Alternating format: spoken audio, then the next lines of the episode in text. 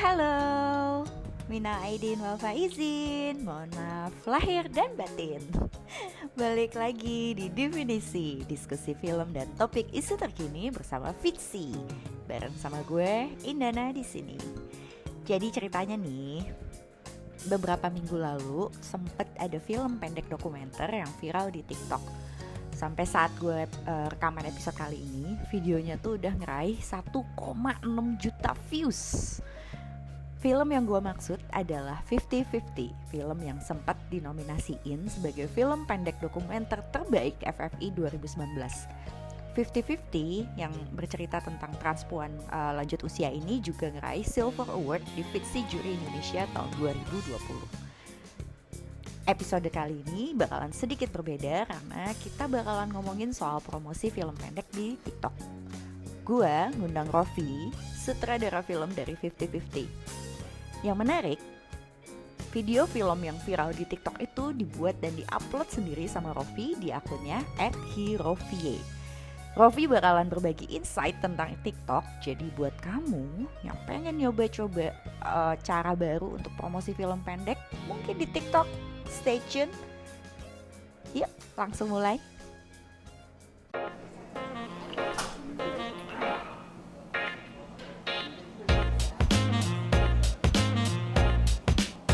Sekarang kita bakalan ngobrol sama Rofi, sutradara dari 50-50. Halo, selamat datang di Definisi Rofi. Halo, thank you, thank you udah ngasih kesempatannya gabung nih akhirnya di Definisi. Baik, kamu boleh diceritain nggak sih sedikit soal background kamu, misalnya kayak lulusan uh, background pendidikan atau misalnya kamu sekarang sibuk ngapain? Oke, okay, uh, eh, nama aku Rofi Nur Fauji. Biasa orang panggilnya Rofi. Kalau di media sosial mungkin orang-orang uh, panggilnya Rofi, Rofi Fauji. Terus uh, aku asli dari Kuningan, besar di Kuningan. Lahiran 98, umur 23. Lulus di ISMI Bandung tahun 2019 jurusan film dan televisi itu kalian cukup ya oh untuk sibukan sibukan sekarang sih lagi sibuk kerja kali ya sibuk menata masa depan menata uh, masa depan sibuk kerja di sekarang aku megang PH namanya Digital Growth dan juga aku uh, bagian digital marketing atau marketing komunikasi untuk rumah bersalin cuma-cuma. Uh, itu adalah oh. lembaga amal yang membantu persalinan duafa gratis. Keren. Jadi namanya tadi apa? Uh, rumah bersalin cuma-cuma. Nice. Tapi berarti obrolan apa karena background kamu di sekarang lagi ngerjain uh, digital markom, jadi sebenarnya relatable banget ya sama yang bakalan kita bikin sekarang. Semoga. Uh, Berarti masih muda banget ya, 23, baru lulus 2019, dua tahun lah ya sedang tahun. Selamat datang di dunia orang dewasa. dunia tipu-tipu. dunia tipu-tipu. Tapi yang ini nggak tipu-tipu kok. Nah, kayak udah kamu dengerin tadi, sebenarnya alasan kita seneng banget bisa bisa menghadirkan dan mengundang Rofi. Makasih banget loh, uh, Rofi bisa datang buat ngobrol di definisi. Sebenarnya kita bakalan ngobrolin lebih uh, bukan hanya tentang film ya, tapi juga ngobrolin tentang strategi marketing ya, lebih tepatnya karena 50-50 tadi, uh, seperti yang udah aku bilang di awal, adalah film pendek yang uh, jadi viral di TikTok beberapa minggu yang lalu. Nah, boleh diceritain nggak sih kenapa kamu uh, memilih TikTok? Oke, jadi kan kalau 50-50 ini kan uh, flashback dulu sedikit ya. Ini kan udah dua tahun yang lalu berbarengan dengan aku lulus kuliah karena memang film tugas akhir kan. Terus pas di awal pemutaran, uh, aku masih belum kepikiran bagaimana caranya uh, film aku dipromosikan. Well, aku uh, mencoba apa ya marketing marketing klasik lah, kirim WhatsApp teman-teman, eh bantu share ya, insta storyin gitu kan, di tag aku gitu. Uh, itu tujuannya ya buat banyak orang yang datang saat pemutaran perdana aja sih, lebih ke situ kan. Nah setelah situ akhirnya uh, main deh ke beberapa festival kemudian sekarang udah dua tahun nih udah dua tahun kayaknya udah udah saatnya uh, online juga kan uh, filmnya udah bisa oh. online udah dua tahun ini gitu uh, aku bisa fokus ke film yang lain. Uh, dan waktu kan bilang begitu. Akhirnya masuk Vinci kan waktu itu kebetulan lagi di juri ID kan. Uh, kebetulan fifty fifty juga dapat silver award. Terus uh, akhirnya ada uh, apa hak Vinci untuk upload. Jadi aku nggak nggak perlu repot-repot lagi mempersiapkan uh, aku harus upload nyari masa dan lain-lain. Tuh sebetulnya tadi mikirnya begitu ya oh udah sama Vinci di upload kok gitu. Tapi uh, karena aku sekarang berkecimpung di dunia digital marketing juga aku di rumah bersalin itu yang aku ceritain tadi aku punya tugas untuk mengkampanye gimana caranya kita dapat donasi dari media sosial. Well Facebook Instagram segala, segala dicoba gitu. Tapi uh, agak-agak berat ya walaupun memang uh, closing closing ya lumayan. Tapi pas kita nyoba TikTok kita coba deh bikin TikTok kita uh, berikan edukasi tentang kesehatan tentang juga kehidupan kehidupan duafa. Wah itu ternyata laku. Lo kok bisa? Ya dari situ langsung deh cari tahu segala macamnya tentang TikTok belajar belajar. Baru kepikiran lagi loh aku kan punya film. Nih filmku juga belum banyak orang yang tahu. Terus gimana ya? Biar filmku nih bisa kayak yang aku kelola nih di TikTok kantor gitu loh. Akhirnya aku ngide aja sih. Coba dulu iseng-iseng kan berdasarkan uh, yang aku udah lakukan lah di kantor gitu. Upload deh tuh uh, teaser. Nggak teaser juga ya lebih ke highlight ya. Potongan klip hmm, ya potongan, potongan klip. klip cuma hmm. satu shoot malah itu cuma satu shoot Madonna ngomong kayaknya ini deh yang diambil. Dan oh ya udah ternyata go alasannya kenapa TikTok? Awalnya juga karena udah nyoba gitu di Instagram udah udah udah nyoba itu di Facebook udah nyoba tapi memang reachnya segitu-gitu aja gitu. Kan organik mainnya. Pas nyoba Betul. di uh, nyoba di TikTok ibaratnya karena pas aku kerjain kerjaan di kantor algoritma TikTok tuh masih random banget masih masih seluas luasnya ibaratnya di TikTok tuh masih ba TikTok tuh kolam yang sangat luas. Bukan kolam kalau kalau Instagram tuh kolam kalau kalau TikTok tuh lautan lah ibaratnya. Jadi kalau di Instagram tuh algoritmanya udah mulai terbatas gitu. Jadi kita ketika uh, untuk kemungkinan viral tuh udah udah udah kecil.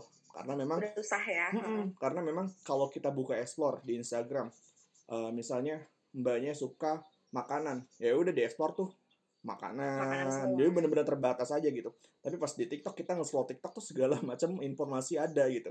Dan itu kenapa aku bilang udah bukan kolam lagi tuh lautan. Nah gimana caranya sekarang di lautan itu kita nyari ikan pindahin dah tuh ke jeraminya kita gitu. Uh, dalam dalam arti kita punya konten apa kita punya uh, ciri khas apa masukin dah tuh ikan-ikannya ke situ. Akhirnya aku pengen nge-branding diri aku sebagai I'm a director gitu kan. Terus uh, konten gue bakal diisi sama film-film. Jadi ikan-ikan yang dicari adalah mereka yang suka film. Walaupun kemarin ternyata yang terjaring tuh bukan mereka yang suka film aja. Tapi ada juga bagian-bagian uh, seperti Madonna maksudnya uh, transpuan itu banyak yang banyak yang support juga banyak yang apresiasi juga gitu. Jadi itu sih sebetulnya alasan kenapa aku milih TikTok pada akhirnya. Ya kita sebenarnya kayak ngeliat ada beberapa kasus uh, sebelum uh, 50-50 sebenarnya ada beberapa kasus orang yang kemudian kayak ngambil klip film dari Fitsi dilelah viral juga gitu kan. Pernah ada beberapa kejadian sebenarnya sebelum 50-50 terus kita ngeliat kayak oh ini kayak ladang baru nih sebenarnya ini platform baru gitu kan. Kayak kayak ini sesuatu yang berbeda dan audiensnya tuh beneran lebih besar and somehow aku bisa bilang bahkan lebih muda daripada yang ada di Facebook atau Instagram. Ini beneran kayak usia 15 pokoknya lebih 18 tahun gitu kan. Yang menarik banget karena susah banget kan buat ngejaring orang-orang uh, penonton ya calon-calon penonton di usia segini. Jadi apa yang dilakukan Rofi tadi bilang TikTok sebagai lautan lautan yang sangat luas tuh aku aku setuju banget sih. Itu analogi yang sangat baik gitu. Nah ngomongin soal spesifik tadi kamu kamu memulainya dari dari satu potongan klip itu tadi ya. Uh, nanti kamu apa eh, teman-teman yang dengerin punya akun TikTok penasaran bisa lihat di akunnya Rofi at Hirofi ya Hirofi Hirofi Hirofi nanti kamu bisa lihat sendiri jadi uh, postingan yang kita obrolin itu beneran postingan pertama ya justru ya postingan pertama kan uh, yang yang kamu yeah. bikin untuk promosiin ini dan spesifik banget uh, tadi Rofi bilang ngambil satu shot satu satu adegan gitu yang sebenarnya adalah uh, klip Madonna yang lagi cerita soal pengalaman dia sebenarnya patah hati kan, patah hati karena ditinggal pacarnya yang ingin menikah gitu. Nah, kenapa sih? Boleh boleh tahu nggak? Aku penasaran banget sebenarnya. Kenapa kamu spesifik banget ngambil adegan ini terus untuk diupload ke TikTok? Uh, sebenarnya nggak semata-mata langsung comot ah ini kira-kira bakal viral nggak sih itu abis riset juga yang pertama karena pas produksi ya pas produksi tuh ini tuh uh, satu dialog yang nggak pernah ketemu sebelumnya di uh, riset awal-awal. Jadi pas lagi ngobrol, lagi syuting, Madonna nyeletuk seperti itu dan ternyata dari situ tuh uh, langsung ngerti ah ini kayaknya uh, apa ya kata-kata ini tuh kuat banget gitu dan di yang di part di part film itu kalau boleh boleh spoiler ya itu uh, apa ya menunjukkan apa ya the power of love dan ketulusan cinta yang sesungguhnya gitu. Ketika lu lepas orang yang lu sayang dia ketahuan selingkuh terus uh, eh lu malah bantuin kawin gitu. Dan lu ikhlas aja lepas gitu aja. Dan itu kayak waktu sama kru juga langsung wow gitu kan. Itu yang or orang-orang yang dianggap normal orang-orang lain juga belum tentu siap untuk hal itu kan. Tapi pas pas dengar hal itu dari Madonna ya wow keren gitu dari dari emosi pun aku udah udah udah ngerasa punya feel di situ. Terus pas apa ya tayang perdana nih bulan Juli 2019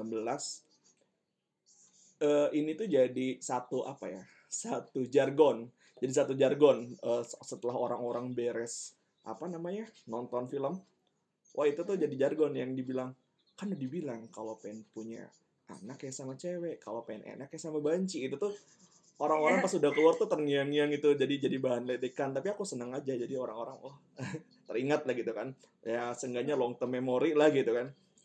Nah terus uh, pas aku lagi milih itu juga aku ngobrol sama teman di kosan ngobrol eh kira-kira aku mau masukin TikTok bagian yang mana ya? Gitu. Ini bagiannya yang, yang kalau mau enak itu. Oh iya itu deh gitu.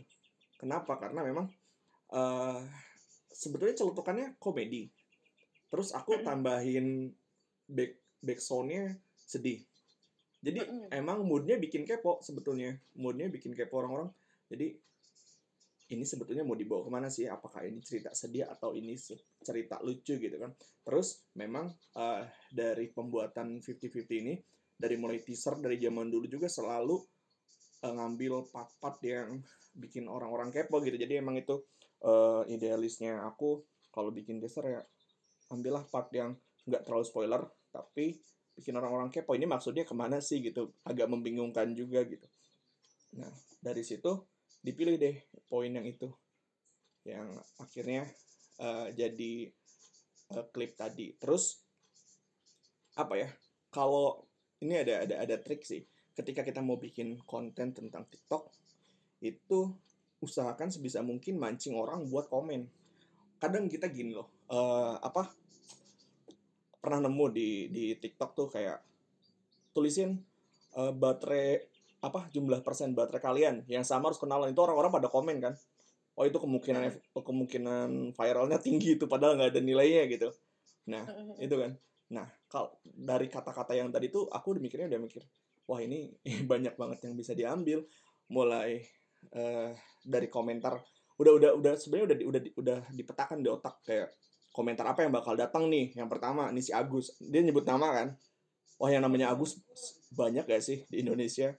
Yang komen uh, wih apa nama-nama bawa gue uh, apa? Bawa-bawa nama gue itu pasti ada. Eh ada dong kejadian. Weh jangan nama Agus dong suami gue ada. Udah udah kepikiran kayak gitu. Yeah, terus yeah. yang bilang mau enak mau anak terus ada yang ada yang uh, di pikiranku tuh bilang emang enak ya sama Banci? Pasti bakal ada yang nanya gitu kejadian juga di komentar banyak yang kejadian nanya. juga. nah emang enak ya kayak gitu gitu sih. Jadi udah udah udah udah terkonsep sebetulnya. Nggak serta merta ah comot aja yang ini. Dan adegan itu sebenarnya eh, spesifik. Makanya aku penasaran. Karena kalau dari aku sebagai orang yang juga melakukan marketing komunikasi gitu kan terus ngeliat klip itu ya aku beneran bisa paham kenapa itu viral sih. Karena kayak so, satu lagunya sedih yang kayak tadi Rofi bilang kan so lagunya sedih uh, di awal dia kayak apa ya uh, menyelontarkan ocehan atau celutukan yang kesannya komedi tapi sebenarnya ironis gitu kan. Itu kan ada ada apa ya elemen-elemen ambiar patah hati. Jadi itu kan sebenarnya sesuatu yang mau kamu apa pun ya apa pun apa pun uh, seksualitas kamu gitu kan apakah kamu straight apakah kamu gay atau uh, trans gitu atau apa pun gitu. Aku rasa itu kan satu tetap core-nya emosi manusia itu kan uh, ya bisa mampu ngerasain empati gitu kan. Jadi ketika itu disampaikan memperlihatkan ada sosok Madonna, uh, walau dia ada transpuan tapi dia juga mengalami hal-hal yang kita kita mungkin juga rasakan gitu kan rasa patah hati mencintai seseorang yang nggak bisa kita miliki gitu kan. Dan itu tersampaikan dalam uh, klip yang sangat singkat dan ya ketika aku ngeliat itu kayak ya wajar sih ini viral emang keren aja sih gitu. Jadi penasaran aja kayak kenapa ya kamu sengaja pilih itu? Dan udah terjawab sama Lofi simpelnya part itu adalah part yang paling relate sama beberapa orang sih. Kayak mungkin dia juga pernah pernah ngalamin rasanya ikhlasin orang buat nikah sama orang lain kayak gitu gitu uh, ya itu relate sih sama orang-orang. Yang paling relate lah menurutku jadi cinta adalah kekuatan emosi yang sangat besar ya saudara-saudara. Setuju setuju. Uh, oke. Okay. sekarang uh, sebenarnya aku penasaran tuh ini kan kamu tadi sewaktu waktu aku ngontak Rofi untuk yuk kita ngobrol buat jadi podcast uh, viral dan segala macam Rofi sempat ngomong kan ini mungkin aku faktor laki aja sih Mbak beruntung gitu kan. Nah boleh diceritain nggak gimana asal mulanya potongan klip 50-50 yang tadi pertama kali kamu upload terus akhirnya jadi nampak apa ya jadi akhirnya mampir di di FY, FYP ya YP kan hmm. FYP terus akhirnya jadi viral dan beneran jadi banyak banget orang yang nonton. Oke ini udah udah mulai marketing ya. aku sih nggak tahu ini ini ini ini ini 100% work atau enggak tapi ini kan ya based on my experience aja ya. Uh, aku ngupload di jam malam itu itu yang memang udah sering mungkin orang-orang marketing bahas ya coba uh, uploadnya di prime time itu aku upload kalau nggak salah jam 8 malam ya nah aku upload jam 8 malam terus uh, apa lagi uh, apa ya? Musik juga aku aku cari-cari yang memang udah banyak, banyak dipakai banyak ya. dipakai sama orang banyak dipakai sama orang.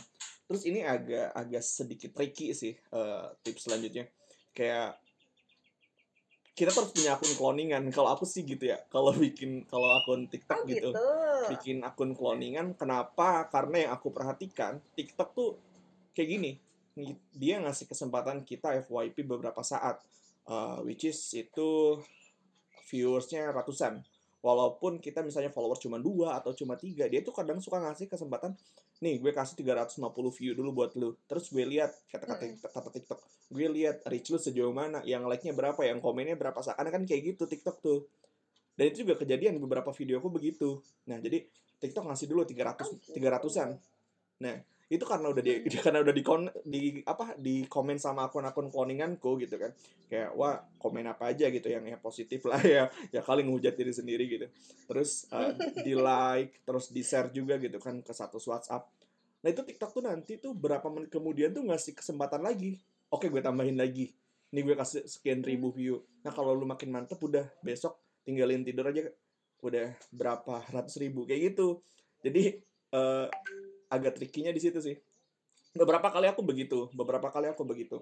Uh, kalau kalau lihat tiktokku mungkin sebelum sebelumnya aku uh, konten-kontennya absurd ya. Maksudnya kayak berita-berita viral aja. Kalau itu sebetulnya buat narik ini aja sih buat narik followers. Kenapa narik followers karena gini ya uh, psikologi kita sebagai orang baru ketika kita mau follow orang followersnya masih kecil tuh gengsi ya nggak sih kalau kita mau follow nih. betul banget. Ah masih 10 mau 10 ah antar aja lah. Masih 10 doang gengsi mau nge-follow. Tapi kalau kita udah ribuan orang-orang mau follow tuh eh uh, enteng banget, banget gitu kan. Gampang. tapi ini satu info menarik kok. Aku aku nggak tahu loh ternyata ketika maksudnya pakai akun cloningan untuk komen-komen di awal dan segala macam yang untuk narik orang. Jadi as if kayak oh engagementnya oke nih. Engagement dalam artian komen ya komen like share gitu kan. Terus uh, jadi nambah ini ini aku nggak tahu sih. Aku juga masih baru di dunia pertiktokan jadi aku juga sebenarnya kayak gimana sih caranya gitu. Teman-temanku nggak ada yang bikin TikTok. Jadi aku nggak tahu harus ngobrol sama siapa. Jadi sebenarnya ini lebih tepatnya aku lagi belajar sama Rofi nih. Nggak tahu sih ya tapi tapi patut dicoba. Nanti juga ngerasain sendiri sih. aku juga aku juga sering ke teman-teman gitu. Eh coba gini gini oh iya ternyata gitu. Hmm. nah itu yang yang yang tricky itu sebetulnya gitu ya. Aku nggak tahu ini ini 100% work atau enggak tapi aku selalu begitu. Kalau misalnya uh, udah apa namanya udah mentok nih 300 nggak ditambah lagi nih sama si TikTok uh, nggak dikasih kesempatan lagi udah mentok. Aku biasanya take down. Hmm. let's try besok. Kita kita oh, gitu. kita coba besok. Atau misalnya kita coba ganti musik. Kayak gitu sih. Jadi kadang nggak semulus ah. yang Uh, jadi sebenarnya dibilang laki juga enggak ya karena aku ada effort juga sih sebetulnya. Tapi uh, kalau masalah lakinya itu mungkin TikTok lagi baik aja sih. Ngasih bonus-bonus lagi. Ya tapi menariknya TikTok adalah itu sih sebenarnya ya. Apa? Nggak peduli berapa jumlah followers kamu gitu. Beda kan sama sama apa? Sama akun-akun -hmm. lain makin banyak ya. followersnya yeah. berarti kan makin makin sering zaman dulu ya Instagram katanya makin sering muncul di discovery katakanlah atau misalnya di, di tempat lain uh, makin banyak engagement kayak Twitter gitu kan makin banyak engagement tahu-tahu muncul gitu atau based on topik jadi apa tanpa sadar perasaan kita buat fear of missing out-nya FOMO-nya itu kan ter ini kan. Tapi TikTok tuh beneran kayak ya udah dikasih kesempatan yang iya. aku yeah. cuma penasaran tuh kayak gimana caranya bisa viral iki gitu. Apakah karena spesifik pakai hashtag? Karena di klip yang viral itu kan kamu pakai hashtagnya selain yang FYP LGBT ya Hmm, ya, itu juga kena sih sebetulnya yang ngaruh gitu. LGBT karena based based on hashtag tadi. Hmm, gitu. ya. Tapi yang sebetulnya yang yang bagiku apa ya kayak TikTok tuh paling the best tuh dia tuh bisa ngepres budget bener gak sih? Bayangin deh kita mau ditonton 1,6 juta, mau ditonton 3 juta di Instagram harus ngeluarin duit berapa? Susah harus ngeluarin duit. berapa untuk berikut dan TikTok ngasih dengan cuma-cuma yang penting kita mau keluarin effort. Wow itu ya kita berharap sih organik di platform lain tuh udah susah. Mm, betul. Susah banget organik viral. Ya berharap, berharapnya pas ada yang dengerin podcast ini dua tahun tiga tahun kemudian TikTok algoritmanya nggak berubah ya Semoga ya.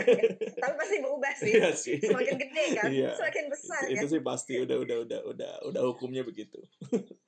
Tapi makanya ketika kita sekarang tahu TikTok lagi baik-baiknya, harusnya kita mulai dari sekarang sih. Itu aja. Jadi pergunakanlah TikTok sebagai medium baru, bermainlah di sana para filmmaker dan konten kreator mumpung. Betul. Mumpung algoritmanya masih baik sama sama kita kita yang nggak punya uang. Nanti akan ada masanya ya, tuh udah udah diisi iklan-iklan, ya. udah sama kayak Facebook, udah sama kayak Instagram, kayak YouTube. Gue tuh sampai sampai yeah. pakai YouTube Premium biar nggak usah nonton iklan. Men iklan itu makin makin banyak gila. Asli. Asli. Makanya asli. harus pergunakan TikTok dengan sebaik-baiknya dan se dalam waktu yang cepat harus udah mulai kita harus udah mikir kita harus nge-branding akun kita mau dibawa ke mana gitu.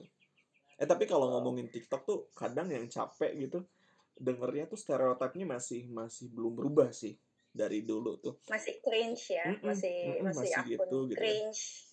Teman-temanku juga gitu ketika aku mulai apa namanya upload di TikTok waktu awal-awal aku kan share kan di status WhatsApp di Instastory ya responnya kayak yang pertama ada yang biasa aja yang kedua mungkin ada yang yang yang yang yang agak yang aware sih mereka aware sebetulnya. Lebih ke ngapain di TikTok gitu gitu kan mau ngapain lagi film juga udah lama gitu. Ya nggak apa-apa lah coba beruntungan aja ya tahunya besok besoknya hai udah udah 1,6 juta nih gitu. Ya. Kayak uh, kalian gimana? Pernah nggak? Demi, iya. nih udah punya hak nyombong ya. Walaupun nggak nggak seberapa sih kalau dilihat-lihat banyak juga ya yang yang yang udah mungkin viewnya puluhan juta, tapi tapi untuk film gitu kan dokumenter lagi nih ya maksudnya. Dokumenter LGBT pula. LGBT pula udah. LGBT pula. Udah enough lah gitu. Melihat sensasi viralnya 50-50 di TikTok kemarin tuh ya buatku sebuah kehebatan sedik, sekaligus anomali mungkin ya. Karena yang tadi Rofi bilang kan udahlah filmnya dokumenter, dokumenter juga susah by the way buat buat iya, buat buat dijual kan. Dokumenter tuh susah gitu. Uh, kecuali kalau emang tema tema dokumenternya bombastis gitu. Kayak wah konspirasi apa gitu. Tapi kalau dokumenter-dokumenter tuh sebenarnya agak tricky gitu kan. LGBT pula gitu. Jadi sebenarnya waktu waktu ngelihat ini tuh awalnya aku berpikir uh, dari kamu sendiri ada nggak sih kemudian ketakutan kalau nanti uh, setelah kemudian jadi viral, ketika sedang viral gitu, uh, ada nggak sih kamu ngerasa kalau oh nanti malah dapat respon negatif yang beneran sampai ke titik ekstrim karena jadi viral? Aku sih awalnya sempat mikir gitu juga pas sebelum upload ya, tapi diskusi lagi sama teman, aman nggak ya ngomong kayak gini karena jangankan dari netizen ya, dari TikToknya juga sensitif. TikTok Betul. sensitif banget, dikit-dikit take down, dikit-dikit take down gitu dikit kayak. Take down. Aku juga pernah bikin konten pijat bayi di take down dong gitu. Kayak dengan alasan kayak apa namanya menghindari uh, predator lah segala macam. Nah buset hmm. TikTok sensitif amat gitu kan. Walaupun pada akhirnya bisa di bisa dikembalikan gitu. Makanya pas bikin mau bikin ini ini sensitif gak ya bagi TikTok gitu. Nah ternyata aman. Terus aku tinggal tinggal mikir wah pas FYP ah, siap-siap deh. Ini pasti ada aja nih yang yang komen uh, komen komen ya enggak ya kontra lah gitu kan ada sih kemarin juga aku nemu ada beberapa cuma uh, yang pertama aku nggak nggak aku baca tapi nggak aku balesin dan nggak nggak terlalu aku kecuali kalau mereka apa ya uh, bahas tentang kritik tentang film maksudnya itu untuk ngebangun tuh it's okay aku aku balesin aku aku aku balesin terus aku ucapin makasih. Tapi kalau kalau yang apa ya yang benar-benar dia ekstrim banget kontra banget itu nggak aku nggak aku nggak aku ladenin sih. Lagi pula komennya banyak. Sombong. Komennya banyak ketutup nggak kebaca. Nggak boleh sombong kok nggak boleh sombong kok. Tenang aja. Kayak gitu. Tapi ternyata pas dilihat tuh kayaknya 96% atau 98% aku berani nyebut kayaknya positif deh gitu. Lagi pula kalau misalnya ada yang itu kan aku secara terbuka ini gue kasih link lu tonton kayak gitu kan. Mungkin bakal beda halnya ketika aku ngasih potongan klip itu nggak ngasih link orang-orang mau nonton di mana gitu. Itu yang hujat kayaknya potensinya lebih gede. Kenapa? Karena mereka nggak nonton. Mereka cuma uh, ketutup kacamata kuda akan stereotip yang sedang berlaku sekarang kayak gitu. Betul. terus makanya aku kasih link kan yang aku uh, uh, apa teruskan ke Vinci itu biar mereka nonton lo kalau daripada lo uh, ngasih apa namanya ngasih kesimpulan sebelum nonton yuk kita duduk bareng lo tonton gitu. Pas sudah tonton apa sih emang ada ada ada segmen positif uh, uh, segmen yang sensitif segimana sensitifnya sih di film 50-50 ini? Karena memang jujur aku nggak sehebat mungkin uh, ada suhu kan ada Mas Tony gitu kan yang yang yang lebih lebih lebih lebih keren gitu kan lebih lebih berani lebih vulgar bahas-bahas uh, ini kalau di 50-50 kan memang uh, tipis-tipis sih menurut gue ya, kayak tipis-tipis dan memang di, di, ditutup dengan hubungan dia dengan Tuhan. Akhirnya yang orang-orang juga mungkin yang tadinya sempat punya stigma negatif di, di, di closing tuh kayak oh sama mereka juga pada akhirnya sama Tuhan kok. Gue juga as a normal person sama Tuhan kayak gitu sih. Jadi memang uh, nggak terlalu khawatir sih sebetulnya kemarin karena memang aku pede aja 50-50 nggak terlalu nggak terlalu vulgar kok gitu Kayaknya takutnya kan gimana ya malah kan ini dokumenter di titik ekstrimnya malah kemudian jadi jadi membahayakan subjek kan. Tapi tahu nggak uh, kemarin ada apa? ada sesuatu. Gimana gimana? Ada, ada beberapa yang DM donasi ke rumah singgahnya. Dan itu kayak, oh, ya? aduh, gue udah nggak bisa ngasih apa-apa nih ke uh, Madonna dan kawan-kawan, tapi ternyata uh, ngasih jalannya lewat cara lain gitu. Ada yang DM komunitas-komunitas. boleh nggak minta kontak uh, kontaknya Mami Yuli kan? Boleh nggak uh, minta kontaknya Mami Yuli? Kita mau donasi kita uh, ketemu di TikTok tadi videonya kayak gitu gitu terus akhirnya aku kontak Mami Yuli Mami kita lagi ada eh, Mami kebetulan videoku uh, lagi trending nih aku bilang gitu di TikTok. Waktu itu masih 500 ribu followers aku screenshotin kan 500 ribu followers nih. Terus kebetulan ada yang DM katanya mau donasi nih gitu. Aku izin uh, izin share kontak mami ya gitu. Oh iya kebetulan kita juga lagi kesusahan katanya rumah singgah lagi lagi lagi lagi krisis lah gitu. Makasih banyak katanya semoga uh, apa semoga berkah katanya gitu. Karya-karya nambah lagi udah didoain kayak gitu tuh kayak hmm, gitu kan. Ternyata uh, yang tadinya sedikit liciknya aku bikin potongan klip itu untuk personal branding ternyata masih bisa berdampak lain ya gitu. Bonusnya gitu. Keren keren. Jadi nah, gitu. yang negatif sedikit sih malah bonusnya dapat iya ya juga terharu banget sih lihat lihat komen-komennya yang di yang di TikTok. Nanya ini film di mana gitu kan. Terus pada komennya beneran bisa relatable banget sama ceritanya Mak Yuli dan Mak Dona. Kemudian di, di YouTube komen YouTube channelnya Fitsi yang Fifty Fifty juga sampai ada yang ya ada salah satu dua komen lah yang yang tapi kan masih moderate ya gue ngeliatnya kayak oh ya udah ini jadi jadi ruang diskusi yang sehat lah ketika kita kita ngobrolin itu jadi tidak ada yang beneran ekstrem yang beneran sampai head speech dan uh, toxic gitu kan. Awalnya aku sempat khawatir gitu kan tapi ngeliat ngeliat apa uh, komen-komen ya heartwarming juga terus kayak seneng aja sih seneng karena personally aku kayak aku pengen film ini tuh banyak yang nonton ini bagus gitu. Dan begitu tahu ternyata Rofi sendiri lah yang mengupayakan. Mengupayakan loh karena emang ada ada effortnya loh. Teman-teman iya. nggak nggak ini ya nggak nggak iseng-iseng aja udah bikin TikTok terus jadi viral viral viral gitu kan nggak nggak gitu. Ternyata emang emang ada ada ilmu yang di, di, dibagikan sama Rofi ke, ke kita aku dan ke teman-teman yang dengerin sekarang gitu loh. Jadi keren banget sih bisa bisa dapat ini ya bisa dapat apa bisa dapat uh, dampaknya bukan hanya Rofi sebagai yang lagi memulai branding dirinya sebagai pembuat film gitu kan karyanya yang ya yang tadi Rofi bilang ini film udah dua tahun gitu tapi aku percaya sih film mau tahun berapapun selama itu masih relatable secara konten bagus film tahun berapapun tuh pasti bakalan tetap banyak yang nonton. Nggak peduli mau itu film baru atau film lama selama itu film bagus it will ya yeah, the content will speak itself lah ya. Bakalan bakalan ngobrol sendiri sama penontonnya. Dan akan ketemu penonton penonton baru seperti yang kita lihat di 50-50 ini. Um, oke. Okay. paling ini dari dari aku terakhir sih mungkin ya. Um, kamu udah melihat sendiri efeknya gitu menurut kamu gimana sih uh, kamu sebagai pembuat film uh, ngelihat platform media sosial terutama TikTok karena kamu viralnya di TikTok uh, sebagai pembuat film mungkin ada uh, ya itu tadi ada satu dua hal yang bisa kamu share tips buat teman-teman pembuat film yang juga lagi dengerin?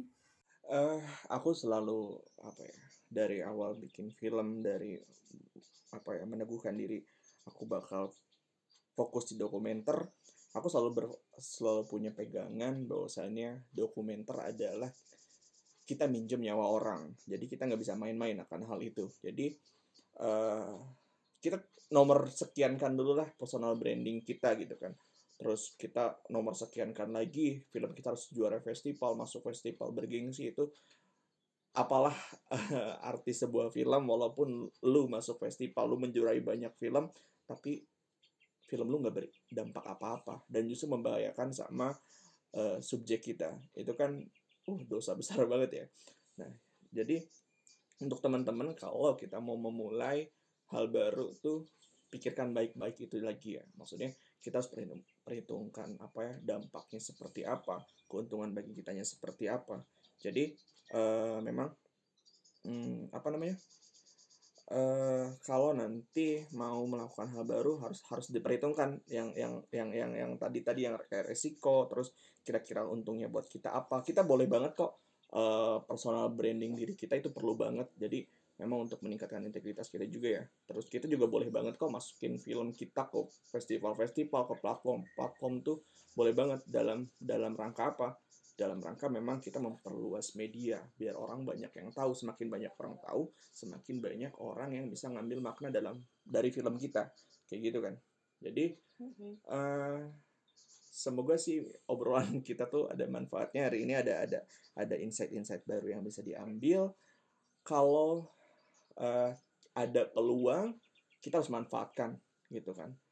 Janganlah kita mengikuti-ikuti tren. Boleh kita mengikuti tren tapi nggak ada salahnya kita bikin tren baru. Itu sih yang selalu aku coba. Mungkin di TikTok sekarang trennya goyang-goyang orang-orang good looking segala macam. Film belum ada nih masih sepi gitu. Ah aku mau coba deh gitu kan. Terus dari film juga kan beda-beda. Aku di dokumenter mungkin teman-teman yang lagi denger nanti ada yang pengen uh, apa bikin TikToknya film-film animasinya film-film fiksinya. Itu juga boleh banget bisa banget dan peluangnya masih terbuka lebar-lebar banget. Dan sebisa mungkin lakukan itu secepatnya karena tadi kita udah ngobrol khawatirnya nanti TikToknya tricky nih nanti TikToknya udah udah udah makin gede makin dipersempit. Jadi mumpung sekarang lagi gencar-gencarnya, lagi gampang-gampangnya, lagi baik-baiknya TikTok, manfaatkan aja. Gitu deh. Bermainlah dengan dengan segala macam framing kali ya. Dengan segala Betul. macam ide yang kira-kira tetap memper apa ya, memperkuat, memper uh, memper apa sih bahasanya menonjolkan kelebihan dari film kamu. Yang paling Betul. penting itu memang sebenarnya konten yang bisa bisa menyentuh emosi manusia dan terdengar mudah tapi sebenarnya itu susah. Tapi nggak ada salahnya ngupload beberapa juga kita nggak tahu kan mana yang disenangi orang-orang pada akhirnya. Betul. Wah, aku jadi penasaran nih jangan-jangan Rofi nanti langsung kepikiran, wah gue bikin film pendek vertikal, gitu. dokumenter vertikal. Let's see. Oh iya, Karena tadi kamu sebut, mohon doanya juga nih Mbak tadi dan teman-teman yang lain. Uh, karena memang 2021 nih baru keluar. Uh, film baru juga sedikit promo juga ya. film baru juga masih Mm-mm. tentang transpuan juga. Uh, judulnya Baby Girl cuma mungkin karena apa namanya uh, produsernya orang luar. Jadi untuk dalam waktu dekat ini masih uh, launchingnya di luar dulu nanti semoga bisa dinikmati oleh teman-teman yang lagi mendengarkan. Jadi setelah 50-50 nanti tonton lagi Baby Girl. Makanya kamu follow Rofi di Instagram, di TikTok tadi ya udah. Nanti kita bakalan tulis nih di deskripsinya. Supaya bisa tahu bakalan bikin apa nextnya tadi udah dikasih eh, apa hintnya. Ya bakalan tetap Ya. tentang juga. Dokumenter juga ya pastinya karena Dokumen. itu udah spesifik tapi akan seperti apa nanti kita tunggu sampai akhirnya bisa kita tonton bersama. Aku udah gak sabar sih sebenarnya menunggu. Apakah akan bikin nangis juga? Kita lihat nanti.